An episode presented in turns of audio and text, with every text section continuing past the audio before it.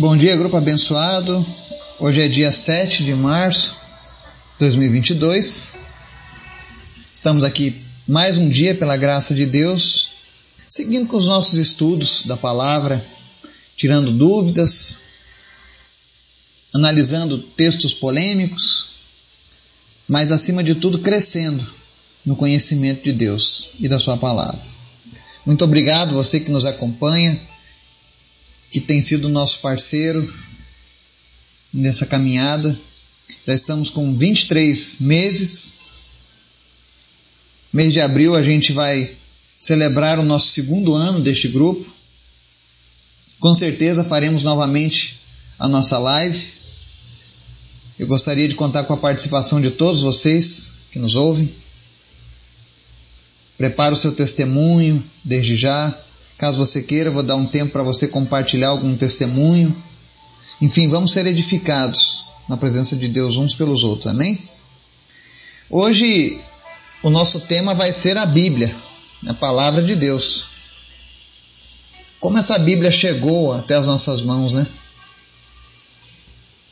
Corremos um risco de ter a Bíblia adulterada?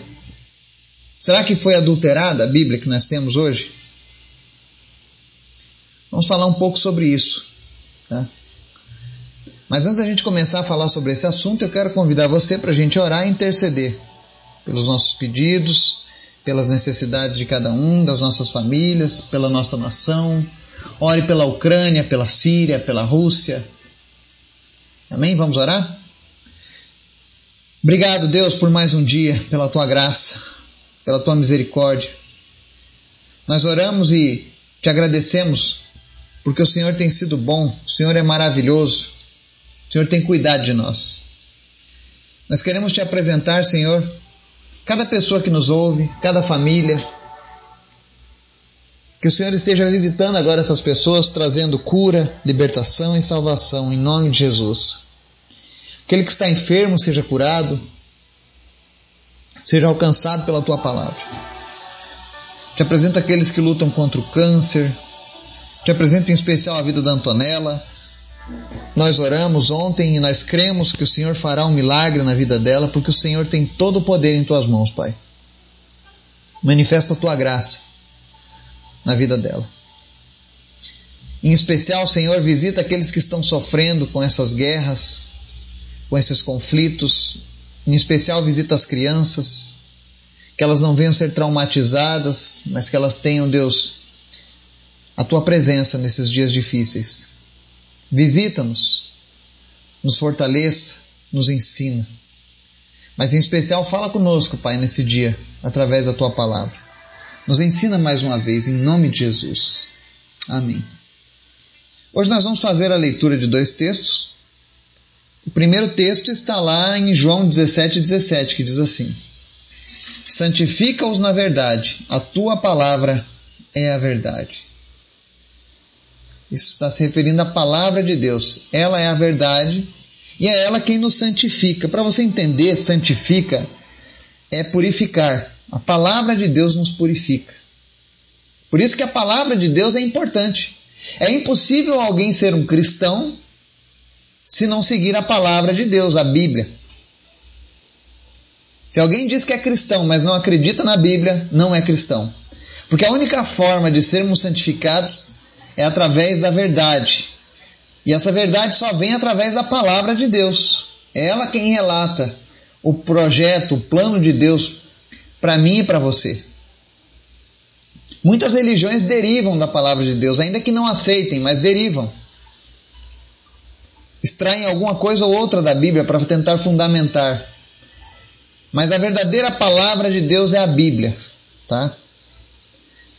E por conta disso as pessoas acabam criando dúvidas. Será que a Bíblia não é muito adulterada? Quem garante, né? Tantas coisas são adulteradas, né? Por que, que a Bíblia não é adulterada, né? Mas eu queria deixar um versículo, está lá em Apocalipse 22, do 18 ao 19, diz assim: Declaro a todos os que ouvem as palavras da profecia deste livro: se alguém lhe acrescentar algo, Deus lhe acrescentará as pragas descritas neste livro.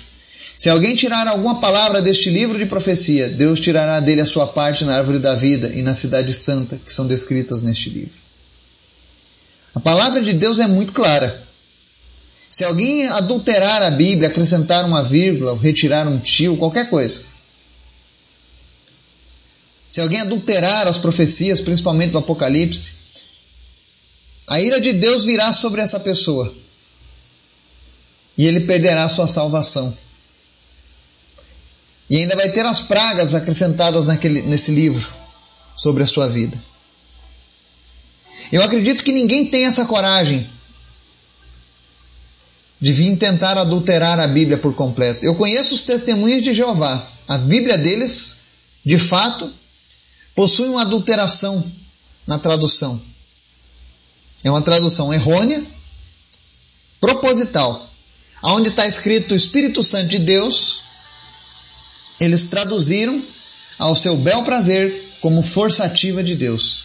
Porque na doutrina deles eles não reconhecem o Espírito Santo como alguém, mas como algo. Tá? Mas a verdade é que a palavra de Deus é guardada pelo próprio Deus.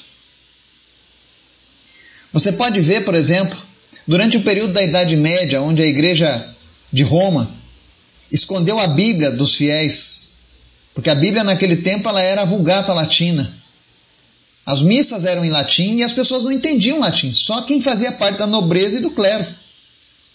Então eles esconderam a Bíblia das pessoas, mas eles nunca conseguiram adulterar a Bíblia ou eliminar a Bíblia, apesar que teve um papa que tentou destruir a Bíblia, porque a Bíblia é contra os seus preceitos.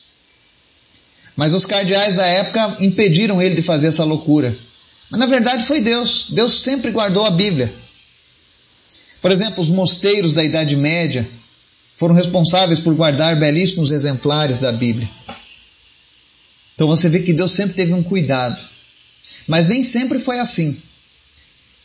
Para chegar à Bíblia no nosso idioma, por exemplo, houve muitos caminhos de dor e sofrimento. Você sabia que John Wycliffe produziu a primeira tradução de toda a Bíblia da Vulgata Latina para o inglês? Foi John Wycliffe. Só que teve um porém. Depois que ele morreu, a Igreja Católica exumou ele e queimou o seu cadáver como punição pelo seu trabalho de tradução. É isso mesmo. No passado, a Igreja Católica perseguia e matava quem tentasse traduzir a Bíblia ou trazer a Bíblia para o idioma nativo de alguma nação. Porque o objetivo era que as pessoas não tivessem o conhecimento por si mesmas. Outro personagem que também tentou trazer a Bíblia para o inglês, William Tyndale. Ele produziu a primeira edição impressa do Novo Testamento em inglês. Porém, ele foi queimado na fogueira por conta disso.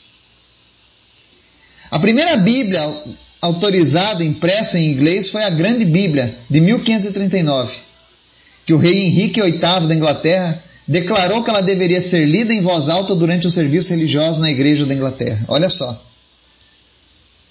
O ano passado, quando a gente fez um ano do grupo, nós sorteamos uma Bíblia, King James. E por que a King James? A King James é uma das versões mais belas da Bíblia. Uma das pessoas que ajudou na, na tradução da King James, na, na preparação dessa Bíblia, foi Shakespeare, em 1611. Por isso que ela tem uma tradução belíssima. Tá? Você sempre vai encontrar traduções variadas, porque a linguística de um país ela muda com o tempo. Então algumas palavras são precisam ser atualizadas, mas o sentido da Bíblia continuará sempre sendo o mesmo. Tá? Às vezes as pessoas falam: ah, por que, que tem versão João Ferreira de Almeida? Por que, que tem a nova versão internacional, linguagem de hoje? São simplesmente versões que facilitam o entendimento da leitura. Porque o hebraico e o grego koiné, no qual foi escrita a Bíblia, são línguas que não são comuns, especialmente aqui para o Ocidente. Por exemplo, no, no aramaico, que tem algumas passagens da Bíblia, da Bíblia, é uma linguagem muito pobre de recursos, de adjetivos. Então, por exemplo, aquela passagem, em verdade, em verdade te digo, por que, que ele fala repetido? Porque naquela língua não existe o termo verdadeiramente. Tá? Mas não significa que se usar a versão verdadeiramente estará errado. É uma questão de apropriação da língua. OK? Então, a Bíblia ela é fiel. Existe uma diferença entre a Bíblia protestante e a Bíblia católica? Sim. Mas até o ano de, de 1500 elas eram a mesma Bíblia. A Igreja de Roma usava a mesma Bíblia que os protestantes. Quando houve a reforma protestante, que a Igreja sofreu aquela, aquela separação com Martinho Lutero, aí os, os cardeais e os papas resolveram diferenciar algumas passagens. Então eles incluíram na Bíblia deles alguns livros que são considerados apenas romances apócrifos. Eles não possuem inspiração bíblica. Então existe essa diferença entre a Bíblia do católico e a Bíblia do protestante. Se eu não me engano, são sete livros que foram adicionados depois de 1500.